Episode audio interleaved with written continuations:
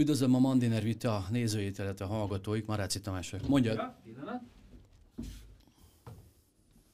Ja, én is nyomok egy ez is jó ötlet.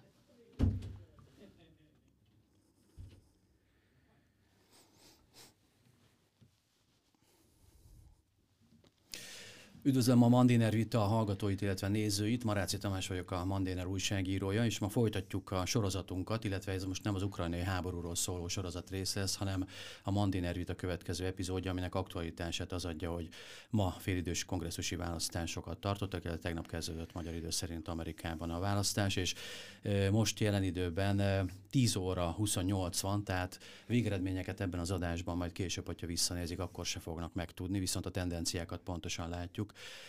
és erről fogunk beszélni, hogy jelen időben egy ilyen 90%-os adatfeldolgozásnál milyen ö, jövőbeli tendenciákat tudunk kiolvasni a választási eredményekből. Két vendégemet hagy mutassam be a stúdióba, Márton, Mártonfi Balázs, a Nemzeti Közszolgálati Egyetem Amerika Kutatóintézet vezetője. Köszönöm, hogy bejöttél hozzá.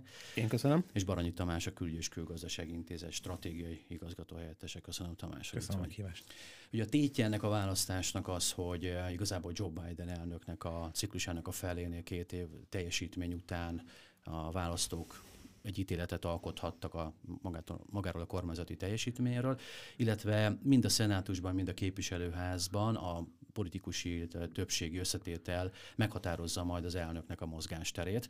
Talán ez a súlya, de nyilván még ezer más szempont van, ami miért ezt elemezni lehet. De talán kezdjük azzal, hogy itt komoly felmérések, szondák voltak a választások előtt, és amennyit most tudunk, nem tudom, hogy merész állítása az, hogy ez teljesen a papírforma. Tehát itt látunk egy képviselőházi republikánus előretörést, és látunk egy padhelyzetnek tűnő szenátusi helyzetet, egy gyors értékelést a, a felmérések mi voltjára. Bizonyos értelemben papírforma, bizonyos értelemben azért nem, mivel a, azért a legutolsó előrejelzések azért egy ennél vérbővebb republikánus előretörést tettek valószínűvé. Az exit pollokra hívnám fel a figyelmet, a, amik hát tegnap este, amikor kijöttek, hát az, az ijesztő volt a, a, a demokraták számára. Nem elsősorban ugye olyanokat kérdeznek, hogy most feltétlenül kire szavaznak, hanem azt, hogy mi alapján szavaznak, mennyire tekinthető ez a választás, még a Biden elnökről tartott népszavazásnak, vagy akár Donald Trumpról tartott népszavazásnak, milyen témák dominálták a választást, és ezekből azért az volt kiolvasható, hogy a demokratáknak kedvező témák, azok rendre sokkal lejjebb szerepeltek, mint a republikánusoknak kedvező témák, az ország gazdasági kilátásait, azt 2% tartotta kiválónak, és további, tudom én, kb. 20 tartotta jónak, és ez azt jelenti, hogy nagyjából 80% szerint vagy rossz, vagy nagyon rossz volt. Ezek általában azok a témák, amik, amik nagy arányú republikánus győzelmet vetítenek előre. Ez az áttörés, ez, ez most biztosan kijelenthetjük, hogy nem történt meg, és ezért hát át is kell értékelni az általános narratívát, amiben a választásokat értékeljük. Nyilván ez függeni fog a végeredménytől, de azt hiszem, hogy, hogy az átértékelést azért lassan meg lehet kezdeni. Még egy gondolatot ide, hogy azért általában a félidős választásokat uh, elszokta bukni a kormánypárt, és talán a demokrata elnököknél talán még egy, még egy mm, ezen túlmutató dinamikát általában szerintem kicsit jobban is el szokták veszíteni, mint a republikánus regnáló elnökök. Tehát ennyiben ez papírforma, hogyha esetleg a republikánusok valóban átveszik a képviselőháznak az irányítását, viszont minden, ami a speciális környezetből adódott volna a Biden elnök népszerűtlenségéből, vagy, vagy a, az inflációs helyzetből, az, az úgy látszik, hogy nem jelentkezik egyelőre a szavazatokban. Igen, hát csak kiegészíteni tudom, mindennel egyetértek, amit Tamás mondott. Talán itt tényleg ez a, az a makró trend, amire utalt, hogy alapvetően a kormányzó párti elnök pártja székeket veszít mind az alsó, mind a felső házban. Ez beigazolódni látszik az alsóházra.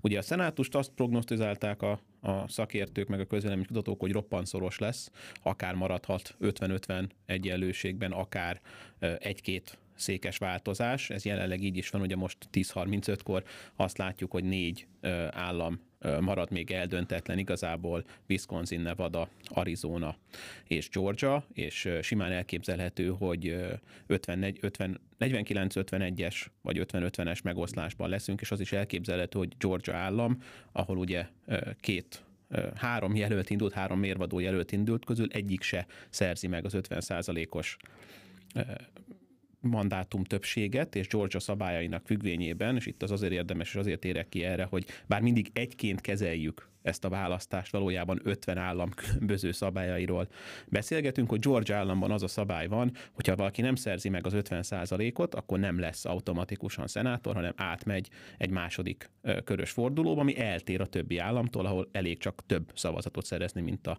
a második induló. És Georgia államban például ugye a két republikánus és demokrata párt jelölt, mellett van egy harmadik libertáriánus jelölt, aki hoz 3% környékén jelenleg, és simán elképzelhető, hogy ezzel fog majd csak a szenátus eldőlni. A közvéleménykutatók úgy néz ki, hogy szerintem két dolgot sikeresen beárasztak, hogyha ezt úgy gondoljuk, hogy határozottan közelebb mi valóságot jósoltak, mint ugye mondjuk a két évvel ezelőtti választásnál, vagy a négy évvel ezelőttinél, vagy a hat évvel ezelőttinél azért komoly eltérések voltak a közvéleménykutatások és a valóság között, és mégpedig ezt, hogy megpróbálták valahogy a republikánus szavazók alulmérését kompenzálni.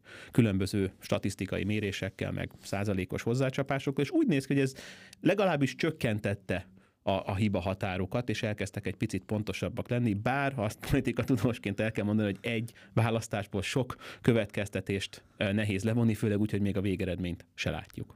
Balázs, még anya arra reflektálja, légy szíves, hogy itt adás előtt elmondtad a folyosón, hogy te este korán lefeküdtél, nem bíbelődtél az adatok nézésével, és reggel, amikor megnyitottad a kompjútered, akkor előzetes várakozásod hoz viszonyítva meglepődtél, amit Tamás is említett, hogy nincs akkora nagy republikánus áttörés, mint amire az elemzések számítottak? Igen, bár itt azért a hallgatóknak el kell mondani, hogy kisgyerekes apukaként ez volt a, a helyes döntés, hogy hamar fürdetés után lefeküdtünk, nem arról van szó, hogy az Amerika Kutatóintézet vezetője nem foglalkozik kiemelten az Amerikai Egyesült Államok választásával, sokkal inkább arról van szó, hogy én azt feltételeztem, hogy mivel, hogy a, az igazán fontos államok, akik pillegők voltak, ugye ráadásul Arizona és Nevada, a sajátos levélszavazati illetve távoli szavazati felbontási rendszerük és számítású rendszerük folyamán nem lesz eredmény még egy ideig. Tehát most például Arizonában azt látjuk, hogy vezet a demokrata párti szava, a jelölt, de ez azért van, mert ők hamarabb már felbontották a levélszavazatokat, és beszámolták, és rögtön tudták más államokban, ez másképp van. Ezért azt gondoltam, hogy elég lesz reggel felkelni, és akkor tudni az eredményt. Még nem tudjuk az eredményt. Igen, az picit számomra is meglepő, hogy az alsóházban nem tűnik úgy, hogy 20-25 képviselőhelyes fordítást tudott elérni a republikánus párt, hanem nagyon szorosnak ígérkezik. Ez meglepő volt a szenátust, én alapvetően ezt vártam, hogy, hogy az nagyon necces, hogy bármelyik párt egyértelműen döntést tud hozni itt ebben a választási szakaszban. Lehet, hogy napok, még akár hetek kérdése is lehet. A magyar választóknak az lett furcsa vagy unikum az amerikai választási rendszerben, hogy ugye, ahogy, ahogy említetted, 50 államnak 50 szabálya és 50 tétje, és ugye itt, itt emberi alkalmasságok és pártszimpátiák is dönthetnek, és a nagy kérdés, hogy az amerikai szavazók mondjuk Ohio-ban, amikor látnak két szenátor jelöltet, és az egyiket mondjuk akármelyik párt szimpatizánsai nagyon alkalmasnak látják, a másikat nem, viszont hogyha a másikra szavaznának a nem alkalmasabb jelöltre, akkor viszont mondjuk be tudnának akasztani Bidennek republikánus szavazóként, hiszen tudják, hogy országos szinten meg nem az számít, hogy ki az egyénileg alkalmas, hanem az, hogy átbillenjen a szenátus. Ez egy nagyon furcsa választási algoritmus eredményez. Hát nem tudom, hogy ez mennyire él az emberek fejében, vagy pedig egyszerűen behúzzák párt szimpátia alapján a voksaikat. Ugye a, az amerikai választási rendszer nagyon komplex, és a félidős választások is nagyon komplexek, nem csak, nem csak a kongresszusba választanak, de ilyenkor népszavazásokat tartanak különböző helyeken, most is voltak, legfőbb ügyészeket választanak, állami törvényhozást választanak, kormányzót, ez, kormányzót választanak, igen, köszönöm. Iszonyatosan összetett a dolog, és azért egy átlag amerikai szavazópolgár, én ezt nem gondolom, hogy, hogy ezt annyira átlátja, hogy, hogy, hogy ezek, ezen különösebben gondolkodna, Az biztos, hogy egy olyan állapotban, amikor az amerikai elnök személyéről nem döntenek, akkor nyilvánvalóan a helyi dinamikák sokkal jobban kijönnek, mint egyébként. Nem olyan nagy mozgósító erejű, mint az elnök, mint, az, mint azok a nem félidős választások, amikor az elnök személyéről is döntenek. Ez nyilvánvaló, hogy egy egy ember elleni küzdelemben, ahol ráadásul a legfőbb végrehajtói hatalomról döntenek, az egy, az egy, az egy jobban mozgósító és, a, és az országos politikába jobban kontextualizálható ö, választás. Ez így nincsen a félidős választásoknál, rendre általában egy 20%-kal kevesebben szoktak elmenni egyáltalán szavazni, ö, pedig egyébként ugyanolyan fontos, tehát a, a, az alsóház egészét megválasztják, ö, de, de 20% általában kevesebb, ez nem biztos, hogy most így van, mert, mert most elég jelentős volt a mozgósítás, és általában a helyi ügyek sokkal inkább szerepet játszanak, mint az országosok. Az is nagyon fontos, hogy melyik párt hogyan kampányol. A, a, republikánusok döntően egyébként országos témákkal kampányoltak, azzal kampányoltak tudnélik, hogy ez népszavazás Biden elnökségéről, míg a demokraták igazából talán a leginkább a az abortusz kérdését vetették föl, mint, mint, mint országosan releváns témát, illetve hát pedzegették ez a Donald Trump visszatérése, fessük az ördögöt a falra, hogyha ha ezt most elbukjuk, akkor visszatér a Trump, stb. Ezzel próbáltak operálni, ez én érzésem szerint jóval kevésbé volt hatékony. Ezt egyébként az exit pollok is mutatták, ahol egyébként nyilván a, a gazdasági ügyek vitték el a primet, hogy megkérdezték a szavazókat, hogy mi alapján szavaztak, gazdasági ügyek végeztek az első helyen. Számomra egy kicsit meglepően az abortusz kérdés végzett második helyen, és ez nyilvánvalóan... De milyen értelemben lepett meg, hogy nem harmadik, vagy nem első? Hogy, hogy, hogy nem harmadik vagy alatta, hanem, hanem már második, és azt hiszem, hogy 20% mondta ezt, hogy, hogy, hogy ez fontos volt neki a, a, a szavazáson. Tehát ezt, ezt jól tematizálták végeredményben a demokraták, de ezen kívül inkább helyi ügyekre mentek rá, és az egyes jelölteket próbálták így erősíteni helyi kontextusban. Ez a republikánusoknál más volt, döntően országos témákra fókuszáltak, és a republikánusoknál talán az volt az egyik legfontosabb kérdés, hogy ki az, akit, aki mögé beáll Trump elnök, vagy Trump volt elnök, és ki az, aki mögé nem. Ők alapvetően erre húzták fel a választást, és hát az eredmények azok, azok most ennek fényében is elég felemásak.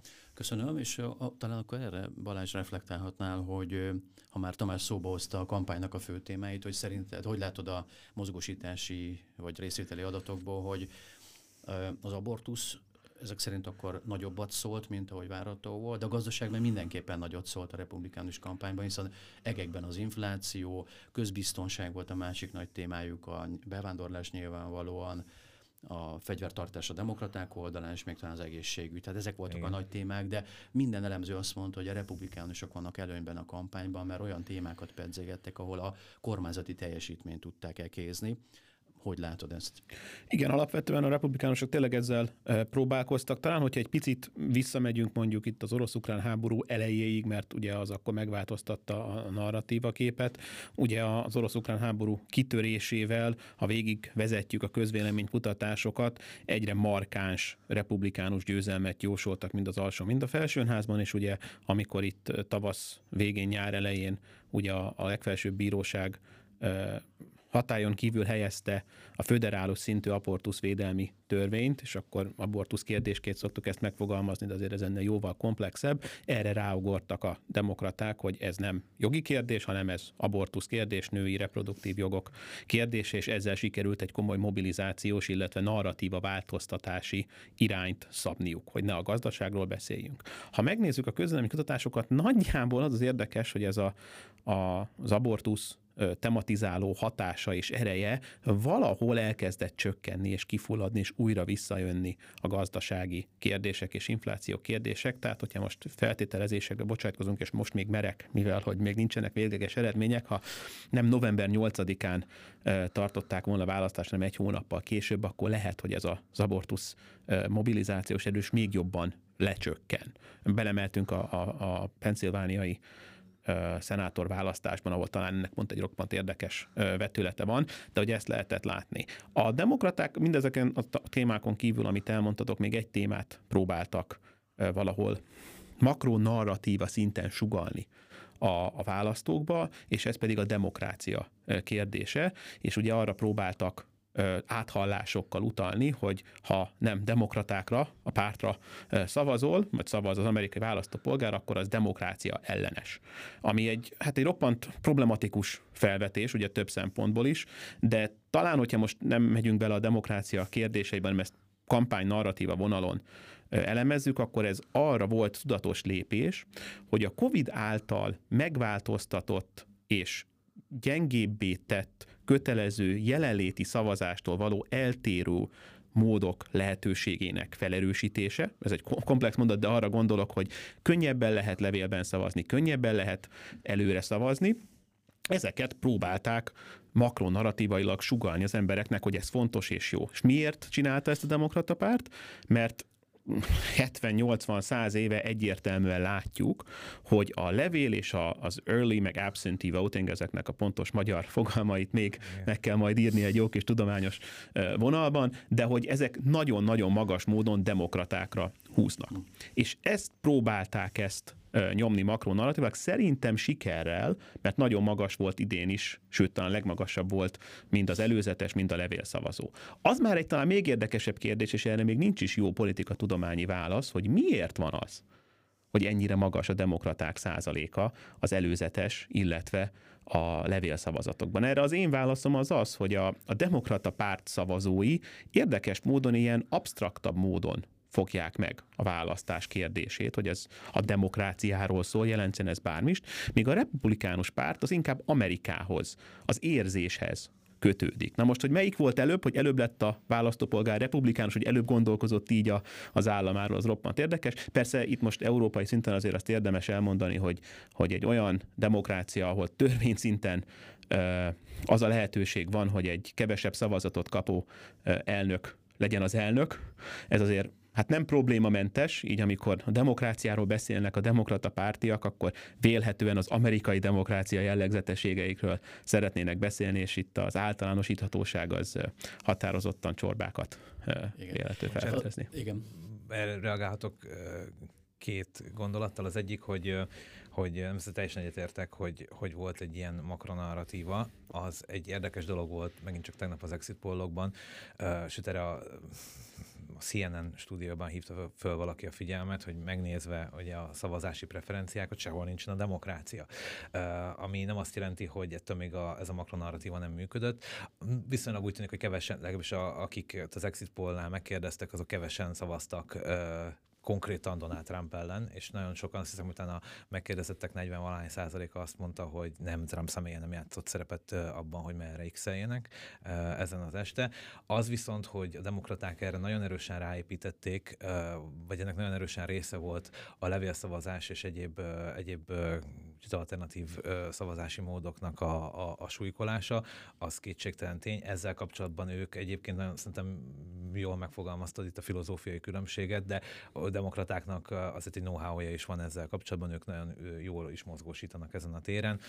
A, demok- a republikánusok pedig alapvetően úgy érzem, hogy döntően idegenkednek a dologtól, és, és alapvetően mindig is abban voltak jók, hogy a táborukat elvinni konkrétan a szavazni a szavazás napján, és ez egy nagyon fontos különbség, és nagyon fontos lesz szerintem ez még, a, ez még a, az elkövetkező választásokon is mozgósítás bűvös szó elhangzott, akkor talán akkor se kerüljük meg ezt a témát. Ugye ide evidens volt, hogy a, a, az abortusz témája, hogyha meglepett téged és egy második helyre följött, az nyilvánvalóan női szavazókat mozgósította, vagy a fiatalokat esetleg, akiket még ez a, a fizikai mi voltuk miatt érinti a közeljövőben. A, a, érdekes volt, hogy Donald Trumpnak a több kampányában a hispán, tehát a spanyol ajkú szavazóknak tett gesztusokat, és invitálta őket, hogy jobbra szavazzanak. Ez ugye a mexikói határterületen mérések szerint azért itt van egy növekvő republikánus támogatottság ebben a szegmensben, és hát ugye lehetne beszélni arról, hogy ugye a, a kikgalléros, tehát a munkás rétegek, a rozsdaövezet, lehet beszélni a középosztályról, lehet az elitről beszélni, a gazdasági élet szereplőiről. Azt kérném röviden, hogy ismerve most már a tematikai forráspontokat, és ismerve a társadalmi rétegeket, hogy szerintetek a mozgósítás melyik pártnak hogy jött ki ebben a kampányban? Gyorsan még annyit elmondok, hogy, Éreztem. hogy a... Már a felemet mutatóinál tudtam. Igen, igen, igen. De majd ne hogy, ezt. Igazából tehát úgy, úgy jó mondani, hogy engem az lepett meg, hogy, hogy, hogy, hogy pusztán a második helyig süllyedt vissza. Tehát eh, ahogy Balázs már ezt eh, kifejtette, tehát ez egy nagyon jelentős mozgósító erő volt eh, az abortusz kérdése, és aztán az nagyon kifulladni látszott. És én igazából azt, nem azt feltételeztem, hogy ez nem ment fel a második helyig akár, hanem azt, hogy ez már igazából visszament, főleg úgy, hogy alapvetően nagyon nehéz volt a gazdasági kérdéseket, akár demokrata vonalról is elkerülni. Nagyon érdekes, hogy ettől még ez, legalábbis az exit pollok alapján egy ilyen 20% számára elsődleges fontosságú volt. Talán még annyival kiegészítve, hogy ugye azok a, azok a az államok, ahol ez egy valóban érdekes kérdés, tehát hogy van-e az abortuszhoz való jognak szövetségi védelme, ez Mississippi állam és egyéb mély- délen található államok, ezek republikánus államok, és Úgyhogy az embernek az az érzése, hogy ez Pennsylvániában mozgósít, ahol viszont ez a kérdés ez ugye föl sem merül, és valóban ez inkább valószínűleg olyan nagyvárosi fiatalokat érint, akik, akiket ez a kérdés pusztán átvitt értelemben érint. Úgyhogy ö, az abortusz kérdés ebben, a, ebben az értelemben egy ilyen nagyon érdekes metapolitikai kérdés az Egyesült Államokban. Akkor mozgósítás még. De Már elkezdted egyébként, de akkor nagyobb merítésben mi a véleményed? Kinek sikerült jobban? Ugye a demokratáknak ö, alapvetően az volt a, a, az elképzelése, hogy Trump ellen mozgósítanak, a demokrácia védelmében mozgósítanak, az exit pollok alapján azért ez mérsékelten jött össze. A demokraták, a republikánusoknak meg az volt a, a, az érdeke, hogy a kormányzásról mondjanak. A kormányzásról mindenkinek nagyon rossz véleménye van. Ö, tehát ö, szintén az exit- pollok alapján ö, igazából nagyon kevés ember elégedett a Biden kormányzattal, mondjuk körülbelül olyan 20-30 körül, és ö, 70% azt mondta, hogy nagyon vagy csak kicsit elégedetlen. Ami az érdekesebben, hogy ebben vastagon benne vannak a demokrata szavazók, máshogy statisztikailag nem jöhet ki. Tehát nagyon sokan így is elégedetlenek a demokrata párt, ahogy Mégis oda szavaztak. és mégis, és, és mégis oda szavaztak, ami azt jelenti, hogy ennek alapján úgy látszik, hogy a demokraták a mozgósítást valószínűleg ügyesebben csinálták. Azt is el tudom képzelni, hogy a republikánusoknak egy ideje már annyira már annyira jól nézett ki a terep, hogy lehet, hogy, hogy az utolsó napokat, azokat, azokat már egy kicsit elengedték. Nem tudom, minden esetre az eredményekből az, hogy ez ilyen szoros. Ennél egy, egy sokkal jobb elnökségeknél is nagyobb arányban fordítottak már helyeket, és ennek alapján én azt gondolom, hogy a demokraták ezt e- egyszerűen ügyesebben tematizáltak, és, és jobban adták át az üzeneteiket. Az egy érdekes kérdés, és szerintem majd igazából ez lesz a jelentős, hogy ez, ez, ez voltak éppen mennyire, mennyire egy Trump ellenes mozgósításnak az eredménye. A 2020-as elnökválasztás az én megítélésem szerint abszolút. Az ott elért sikerek azok alapvetően a Donald Trump elutasítottsága öngából fakadtak, hogy erre tudtak egy ilyen kampányt építeni a demokraták, az, hogy ezt tart ki, vagy pedig kampánytechnikai problémák adottak a republikánusokon, ezt most nem, nem tudom, de nagyjából én így látom a nagy képet. Igen, hát akkor ezt csak kiegészíteném, és visszautalnék egy előző kérdésedre, ez a mennyire erős a párt preferencia. Kevésbé. Kevésbé erős, mint amennyire mondjuk itt Magyarországon megszokhattuk, hiszen látjuk azt teljesen egyértelműen, hogy több államban megszavaznak egy republikánus kormányzót, egy demokrata szenátort, és még egy demokrata alsóházi képviselőt, és emellett egy republikánus szövetségi állami külügyminisztert Ugyanaz például. Ugyanaz a, ugyanaz a választói bázis. Tehát nem arról van szó, hogy más megy el szavazni, ez egy szavazólapon van, Igen. nem elmegy szavazni, behúzza ide ezt, behúzza oda azt, behozza amuda azt. És uh, talán itt volt az, amit a hogyha demokraták jól mozgósítottak eh, Tamás szerint, akkor én meg azt mondanám, hogy republikánusok, hogy ez ebben a narratíváikban nem voltak elég sikeresek, hiszen megpróbáltak tényleg szinte mindent egy lapra feltenni, hogy ez a Biden adminisztrációról szóló ö, népszavazás legyen. De nem ez. Ez ne, nem így működik az Egyesült Államok időközi választásot. Igenis elmegy és végig gondolja, ha már elmegy, mert ugye alapvetően, mivel az elnök személye nem tét, sokkal kevesebben mennek el, ők már tudatos szavazó, vagy tudatos választó, hogy ez pontosan mit jelent, nem tudom, de ezzel szokták a közvélemény kutatók leírni. Tehát ő már komplexen elmegy és végig gondolja, hogy neki ez a szenátor tetszett, mert azt mondta, hogy így kell a saját állami érdekeit képviselnie Washingtonban, neki ez a sokkal kisebb kongresszusi kerületben induló jelölt tetszett, mert azt mondta, hogy megújítjuk az iskolákat, XY, tehát területi per lokális dolgokat, és így tud disztingválni. Tehát párt belejátszik, de ennél sokkal fontosabb helyi, lokális ügyek, meg személyi preferenciák is vannak. És ezt nem tudták leegyszerűsíteni kellően arra, hogy, hogy hogy ez csak a Biden adminisztrációról szól. Hiszen ha csak a Biden adminisztrációról szólna, ez népszavazás, akkor itt tömeges bukásnak kellett volna lennie, mert a, vagy a legalacsonyabb, vagy az egyik legalacsonyabb a, a támogatottsága, az elutasítottsága, tehát ez a Gallup által mélt disapproval elutasítottsága hihetetlenül magas Biden elnöknek, és olyan sok sikert nem tudott felmutatni. Ugye az az érdekes az amerikai választópolgárban, hogy ez nem jelenti automatikusan, hogy a másik oldalt,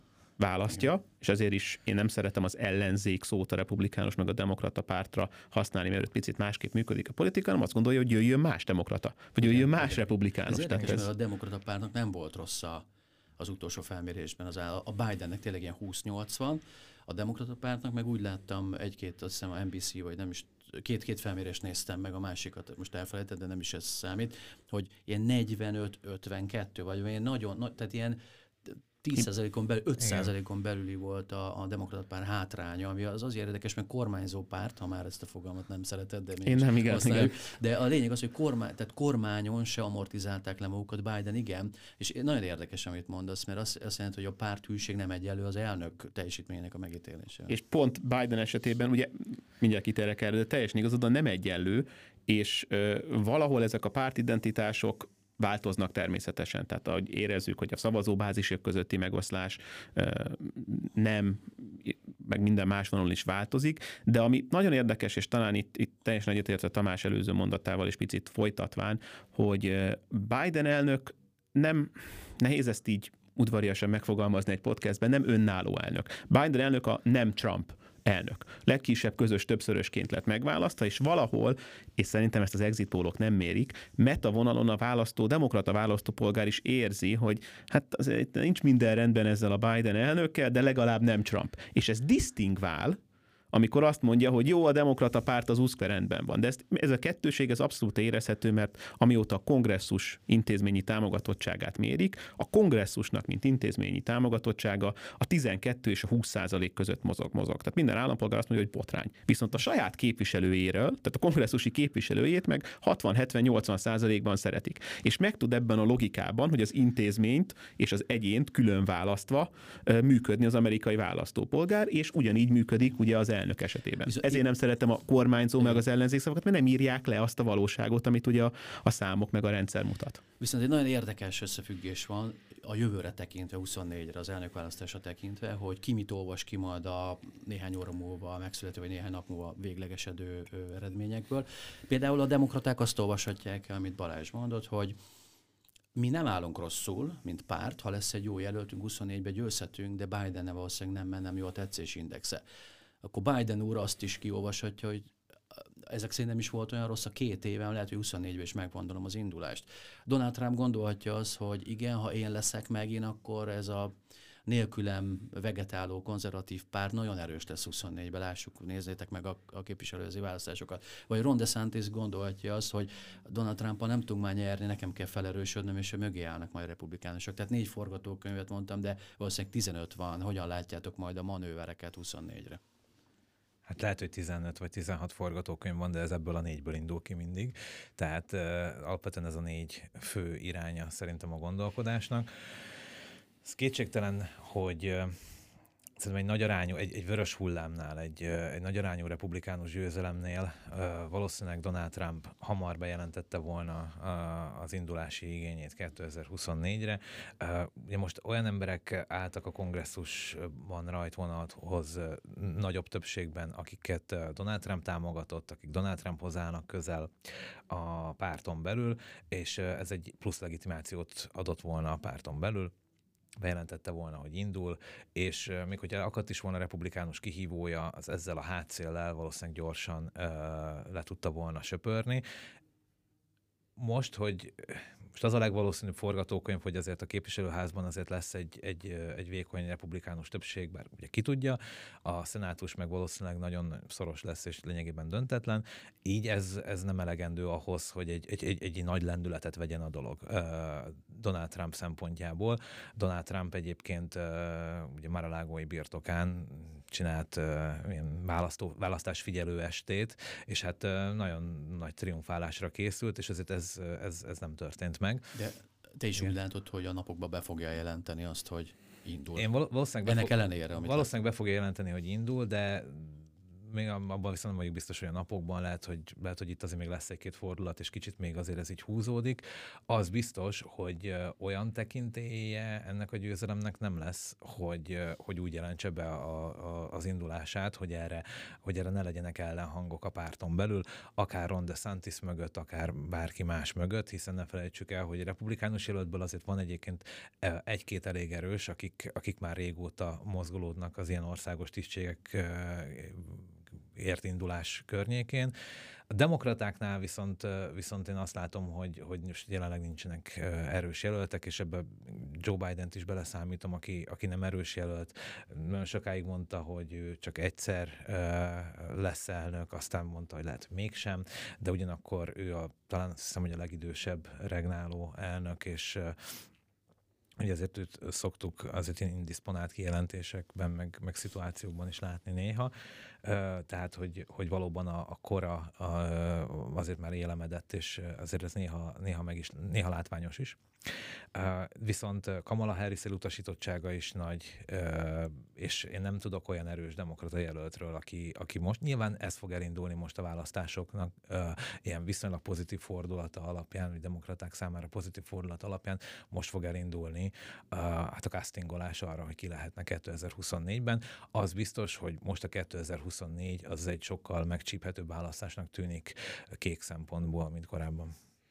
Igen, tehát alapvetően két különálló logikáról beszélgetünk a republikánus párt és Trump, ugye a kettő nem fedi teljesen egymást, és a demokrata párti kérdésekben. Ugye azt megfigyelhetjük, hogy Trump terve feltételezetten az volt, hogy kiüti a többi potenciális republikánus jelöltet 24-be, ezért példát statuál például Liz Cheney-vel, ugye, aki egy anti-Trump republikánus jelölt volt, de a csúnya alatt úgy értem, hogy komolyan elbukott a, a saját versenyében, és négy ötöde a republikánus, nagyjából négy ötöde a republikánus jelölteknek Trump támogatást, ezt az amerikai endorse szóval nyílt támogatást élvező jelölt volt, nem, nem sikerült az a fajta egyértelműsítése Trumpnak ezzel, hogy ő csak és kizárólag ő lehet a jelölt, ugye a republikánus párti vonalon belül. Mert ugye fontos elmondani, hogy ott vannak előválasztások, és republikánus jelöltek egymással versengenek, hogy ki legyen a republikánus párt jelöltje, és utána verseng csak a demokrata párt. Tehát Trumpnak ez volt feltételezően a terve, hogy ő most mit gondol, hogy kivár egy picit a bejelentéssel, hogy ő fog indulni, hogy ne lehessen ezzel őt támadni, hogy bezzeg, te ezt csináltad, de nézd meg, mi lett az eredménye, hát ez mit fog csinálni 24-be, vagy azt mondja, hogy ő a sérthetetlenségnek mítoszát és a teflon páncéljájának mítoszát akkor tudja legjobban erősíteni, hogy ő ezt most bejelenti, ha törik, ha szakad, és úgyis minden lepattan róla. Ezt euh, még szerintem politika stratégiai stábja se tudja megmondani, hanem egyedül volt elnök úr tud ebben döntést hozni. Tehát ő, a másik jelölt az egyértelműen Ron DeSantis, aki ugye egy jól felépített, most már nemzeti szinten is ismert jelöltről van szó, aki sikeres, és tényleg sikeres floridai kormányzóban, megosztott államban csinálta ezt nagyon jól. Demokrata párton nagyon röviden kitérve, én azt gondolom, hogy Persze a casting most fog elindulni, nem tudunk semmit, de már találgat az ember, és egy ilyen műsorban talán szabad találgatni. Én azt gondolom, hogy a kaliforniai Newsom kormányzó egy, egy hiteles személyiség lehet. Leginkább is azért mondom ezt, mert a többi jelölt az most már eléggé kötődik a Biden adminisztrációhoz, és ugye benne ültek az adminisztráció pozícióiban, hogy folyamatosan támadható lesznek, hogy te mit csináltatok Biden alatt, amikor ilyen alacsony volt a támogatottság, hasonló. Viszont egy ettől logikától eltérő, tehát kormányzói legitimással rendelkező embert el lehet kezdeni potenciálisan felépíteni a következő két évben, illetve ha megfigyeljük, akkor Newsom kormányzó vitatkozott nemzeti szinten, tehát nemzeti sajtóban ebből texasi kormányzóval és DeSantis floridai kormányzóval is, de én igazából azt feltételezem, hogy mindenki vár, hogy na, Trumpal mi lesz. Van erre néhány utalás az elmúlt napokban Trump tetted olyan megjegyzést, hogyha Ron DeSantis esetleg úgy véli, hogy ő lesz a kihívója, egyébként lebegteti, ugye, hogy indul-e, de minden jel szerint indulni fog Trump, és azt üzente DeSantisnek, hogyha indul, akkor én annyi mindent tudok róla, mint még a felesége se.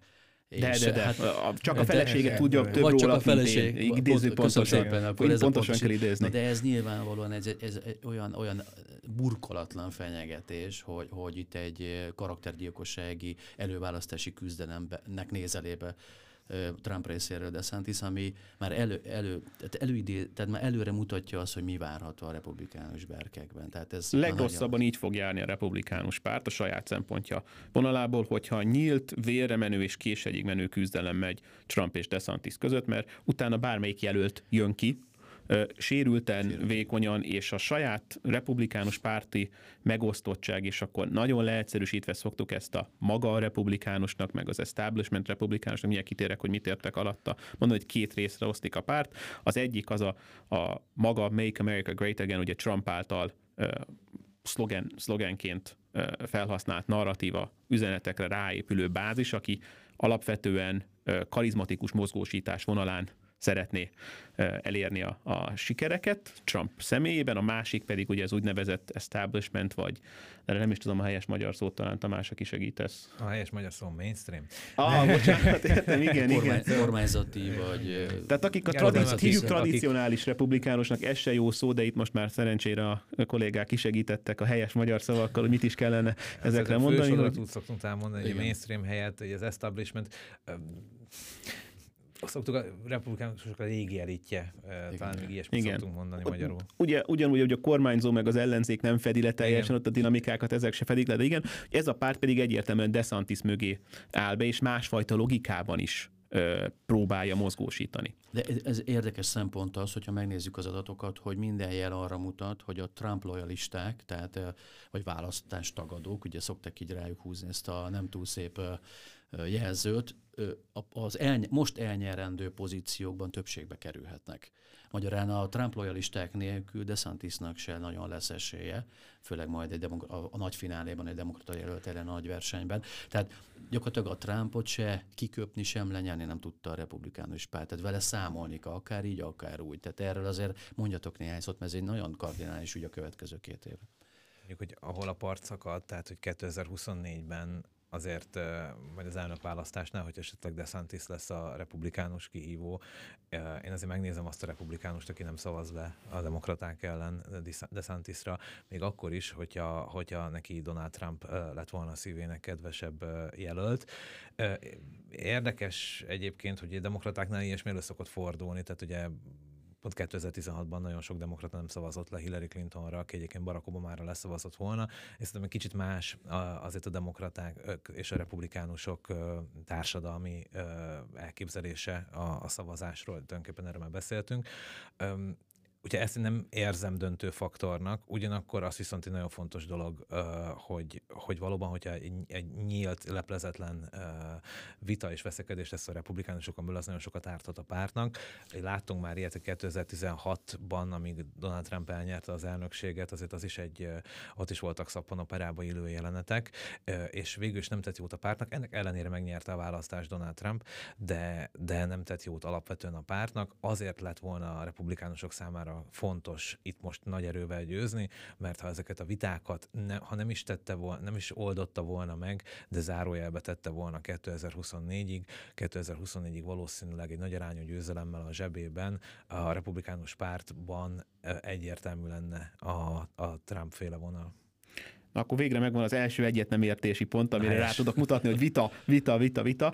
Én ebben nem vagyok teljesen biztos, hogy az a republikánus, aki Trumpra szavazott volna, főleg egy megosztó Trump által személyessé tett kampány után, azt mondja, hogy DeSantis az egy a sátán maga, és még szerintem nálam jóval kreatív jelzőkkel fogja tudni illetni Trump elnök desantis utána, tehát aki, aki hitbéli, meggyőződésbéli politikával nem foglalkozó Trump szavazó, mert azért vannak ilyenek. Ha Trump azt mondja, hogy DeSantisra nem lehet szavazni, és ezt fogja mondani, hogy megnyeri az előválasztás, ha belemegyünk ebbe, én azt feltételezem, hogy ő nem biztos, hogy ugyanolyan arányban menne el DeSantisra, és hiába a republikánus pártjelölte. Nem azt mondom, hogy nem őt választaná, hanem kevésbé mobilizálható. Tehát nem itt akkor nincs teljes értés, de részben legalább Igen, azt tudom mondani, hogy... Kevésbé mobilizálható, így azért ez egy, ez egy, ez egy jól elfogadhatóbb dolog. Volt egy ilyen viszonylag hi- közepesen híres jelent, amikor Kamala Harris kérdezték uh, valamelyik korábban ellene demokrataként induló politikusról, és bejátszottak egy régi felvételt, ahol tényleg keresetlen egymásnak mentek egy vitában, és akkor megkérdezte a riporter, hogy de hát akkor hogy támogathatja ennyire, hogyha a vitában így neki ment, és akkor elkezdett kacagni Kamala Harris, és azt mondta, that was a debate.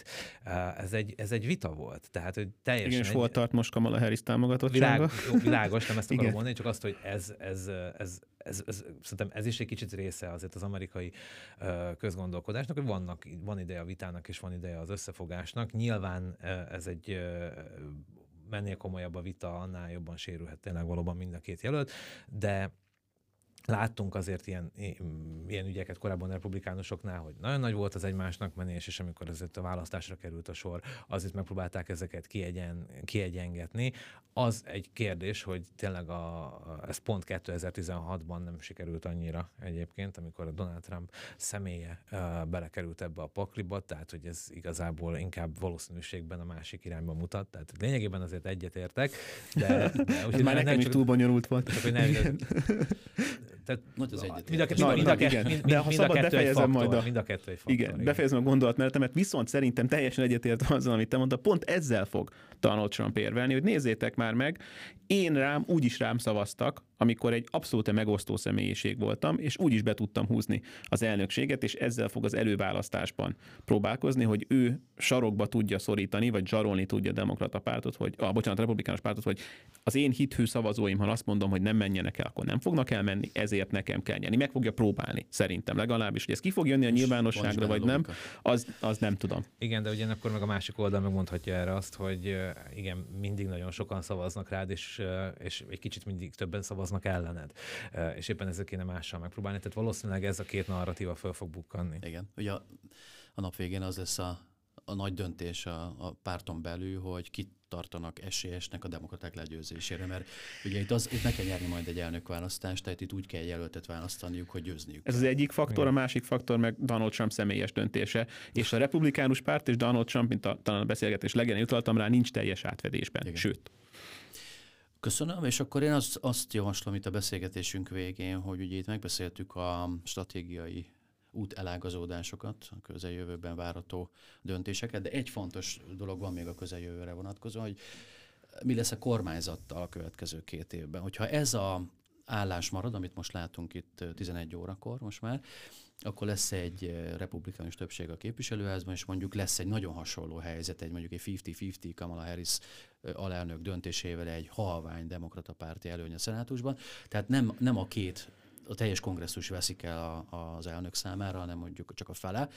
Kérem, hogy mondjátok el a, a hallgatóknak, nézőknek, hogy milyen mozgástere lesz Joe Bidennek egy ilyen felállásban.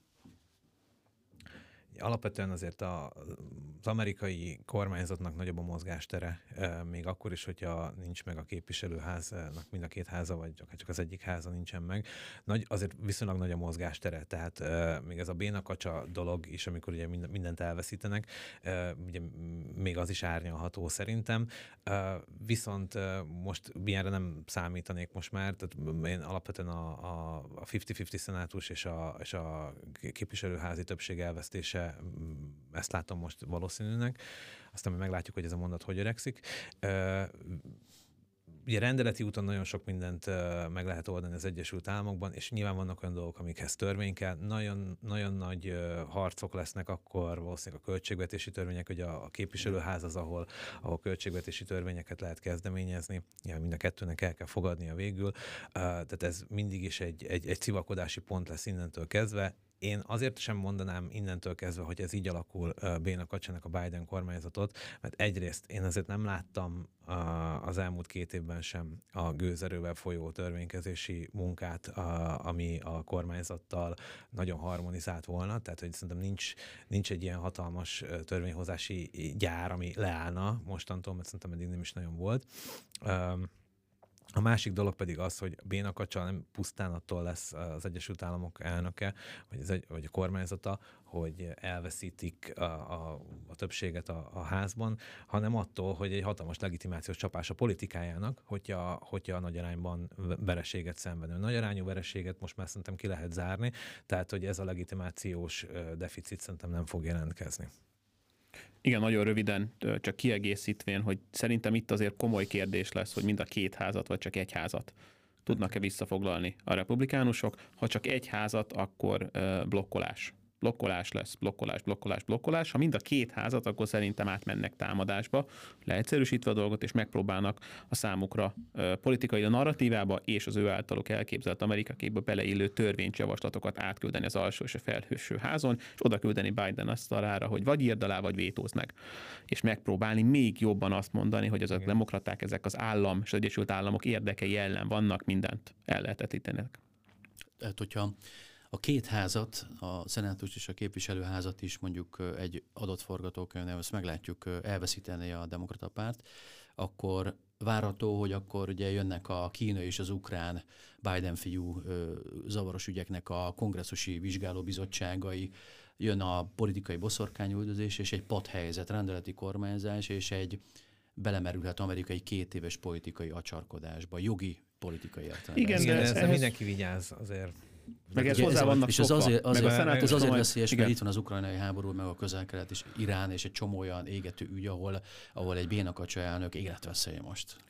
Mindjárt térjünk itt, még ez egy dolgot hagyd mondjuk el itt a egy kongresszus. bedobtam itt az adás végén, de ez egy fontos A kon- kongresszus fontos működésére egy procedurális pont, és utána rátérünk a történetre. Ugye alapvetően még egy dolgot fontos elmondani, hogy a, a szenátusban nem elég nagyon sok mindenhez az 51 szavazatos többség, mert van egy úgynevezett filibuster megakasztási lehetőség, amihez 60 szavazatos felülírás kell. Alapvetően azért van kitalálva a száztagú szenátusban, hogy valamennyire kétpárti, lassító, nyugalmasabb irányba nyomja el. 60 szavazata senkinek nincs semmilyen ügyben, tehát alapvetően mostani demokrata többségi, ugye alelnöki döntő szavazattal többség dolog miatt se tudtak egy csomó mindent átnyomni, amire Tamás utalt, hogy hát olyan nagyon nagy sikerekben nem bővelkedik törvényalkotási vonalon a, a Biden adminisztráció elmúlt két éve. Tehát ez egy fontos procedurális pont, hogyha még mind a két házat el is veszti, ez a 60 szavazatos uh, filibuster proofnak nevezett angol fogalom uh, fontos történet.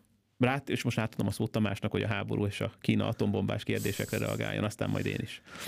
Jó, az amerikai kormányzatnak azért a törvényhozás nélkül is ez jelentős mozgástere van.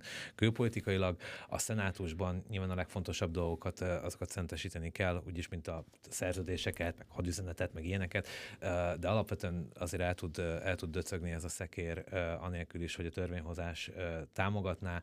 Egyébként ennek az amerikai kormányzatoknak nagy gyakorlata van abban. Ezért döntően azért az a, az a mintázat, hogy, hogy egy két éves jó periódus után általában az amerikai kormányzatnak egy viszonylag nem baráti kongresszussal kell együtt dolgozni, és hát egész sok háborút egészen vidáman tudtak vívni a 20. században Több így is. siker. Mondjuk az, kevesebb. Afganisztán visszavonását, tehát sok ilyen ráégett történet e. Ez kétségtelen tény, és, hát, hogyha, és, és ugye Biden elnöknek, ugye az, hogy a külpolitikában nem sikeres, ez csak azért nem merül föl jobban a diskurzusban, mert a gazdasági sikertelenség ezt elnyomja. Tehát alapvetően nem tekinthető egy külpolitikailag sikeres elnöknek, ez valószínűleg nem is nagyon fog megváltozni. A, én azt, ha, mond, ha mondanék valamit azzal kapcsolatban, mi fog történni, az hogy, az, hogy ez egy nagyon veszélyes dolog, azt talán most nem érzem, pont azért, mert a, azért a, a a külügyi nemzetbiztonsági rezsim az, az igazából a helyén van és ez viszonylag kevés beleszólása van a törvényhozásnak eleve. Amit inkább látok az az, hogy, hogy aztán kevesebb lehetőséget enged a kormányzat számára a, egy kicsit a kreatívabb külpolitikai gondolkodás megvalósítására, tehát jobban rá vannak utalva a folyamatokra, kisebb a, az elnöknek a személyes tekintélye ezekben a folyamatokban.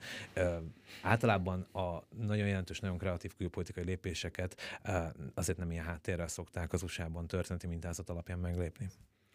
Szerintem a veszély az nagyjából ugyanakkora, Tehát én nem, nem látom teljesen egyetértve Tamással, hogyha itt most republikánus többség van, akkor ez belpolitikailag, belpolitikai legitimációilag csökkenti a külpolitikai mozgásterét Biden elnöknek, de a mostan 50 éve megfigyelhetjük azt az általános tendenciát, hogy a kongresszus kivált kép harchoz köthető külpolitikai hatalmat átad az elnöknek, olyan hatalmat, ami eredetileg hozzá volt rendelve alkotmányilag, leginkább is azért, mert a kongresszusi képviselők nem szeretnének szavazni egy iraki háborúról, hogy utána 20 éven keresztül emlegessék nekik, általában nem 20 éven keresztül hamarabb megbuknak, hogy te rossz irányba szavaztál. Tehát ezt megfigyelhetjük az úgynevezett War Powers Resolution, tehát amikor megpróbálta a kongresszus visszavenni ezt a hatalmat az elnöktől, de az elnök gyakran úgy háborút nem tudom mióta nem indított hivatalosan az Egyesült Államok, és mégis itt beszélgettünk háborúkról, hogy mennyit megvívott azóta. az utolsó hadüzenet. I, tehát köszönöm szépen. Tehát 41-es utolsó hadüzenet pedig papíron, alkotmányilag a kongresszusnál van a hadüzenet hatalom, de átadják az elnöknek, hogy tessék szépen Vietnám, Afganisztán és hasonló dolgokat megvívni. A másik, az pedig a valahol ez a külpolitika a szenátus általi jóváhagyási procedúrát is feladta a szenátus, vagy, kisik, vagy sikeresen elvette az elnök tőle, mert ugye gyakran, ha megfigyeljük, és Obama elnökségével indult el ez nagyon durván számszerűen, de hogy ez a multilateralizmus elterjedése, vagy a demokrata párthoz köthető ö, ok, okozati összefüggés, azt nem tudom, minden esetben elindult az a folyamat, hogy a külpolitikai egyezmények nem szenátus által jóvá hagyott egységes treaty-nek nevezett fogalmak, hanem ez szenátus jóvágyás nélküli elnöki egyezmények. Lássuk az iráni atomi alkut, amiből könnyen utána a következő elnök ki tud szállni. Tehát ez a folyamat itt egyértelműen látszik. Amibe, visszatérve az eredeti kérdésedre, Ukrajnál vonalan el tudok képzelni különbséget, az a pénz. És a pénzek az Ukrajnának folyósított segély, amit ugye az elnök tud önhatalmulag is részben, de kell a kongresszus is másik csoportokhoz, ezt egy republikánus többségű alsóház legalábbis meg tudná blokkolni, egy republikánus többségű alsó és felső ház pedig elkezdhetné felcímkézni, leginkább is abban a logikában, hogy ugyan egyetértés van a két párt között, hogy a, az oroszokat vissza kell szorítani, tehát ez teljes kétpárti egyetértés van, itt nincs ilyen, ilyen kérdés ez ügyben, de abban a logikában, hogy az Ukrajnának adott segély az amerikai állampolgári pénz, és az ő kárukra megy oda, ezt tessék szépen jobban megindokolni. Hát meg igen, tehát hogy vagy megkondicionálni esetleg ezeket a pénzeket, tehát ugye a republikánusok ebben a helyzetben valószínűleg majd erre fognak nyomást gyakorolni, hogy, hogy talán esetleg tisztázzuk azokat a kereteket, amik, amikre ez fel fog használódni, vagy felhasználják az uh, Ukrajnában, uh, és esetleg kérünk valamit cserébe. Ugye a republikánus gondolkodásban uh, ez a kérjünk is valamit cserébe, ez különösen az America First politika óta azért ez mindig, mindig jelentős. Itt voltak elképzelések, meg vannak hangok a republikánus pártban, akik, akik ugye ezt meg akarták akasztani ezt a, ezeket a hatalmas segélyeket, de ezek a hangok, ezek, ezek pont nem fognak szerintem felerősödni, maximum a pénzek kondicionálása. Legyen ez a végszó. Köszönöm szépen a beszélgetést. Balázs Tamás, köszönöm, hogy bejöttetek hozzá. Köszönjük. Kedves hallgatóknak, nézőknek is köszönöm a figyelmet. Ez volt a Mandiner Vita legújabb adása, amit kivételesen most nem Ukrajnáról, hanem az amerikai félidős kongresszusi választásokról tartottunk. Viszontlátásra köszönjük szépen. Szuper. Ez így 45 perc volt, ahogy terveztük.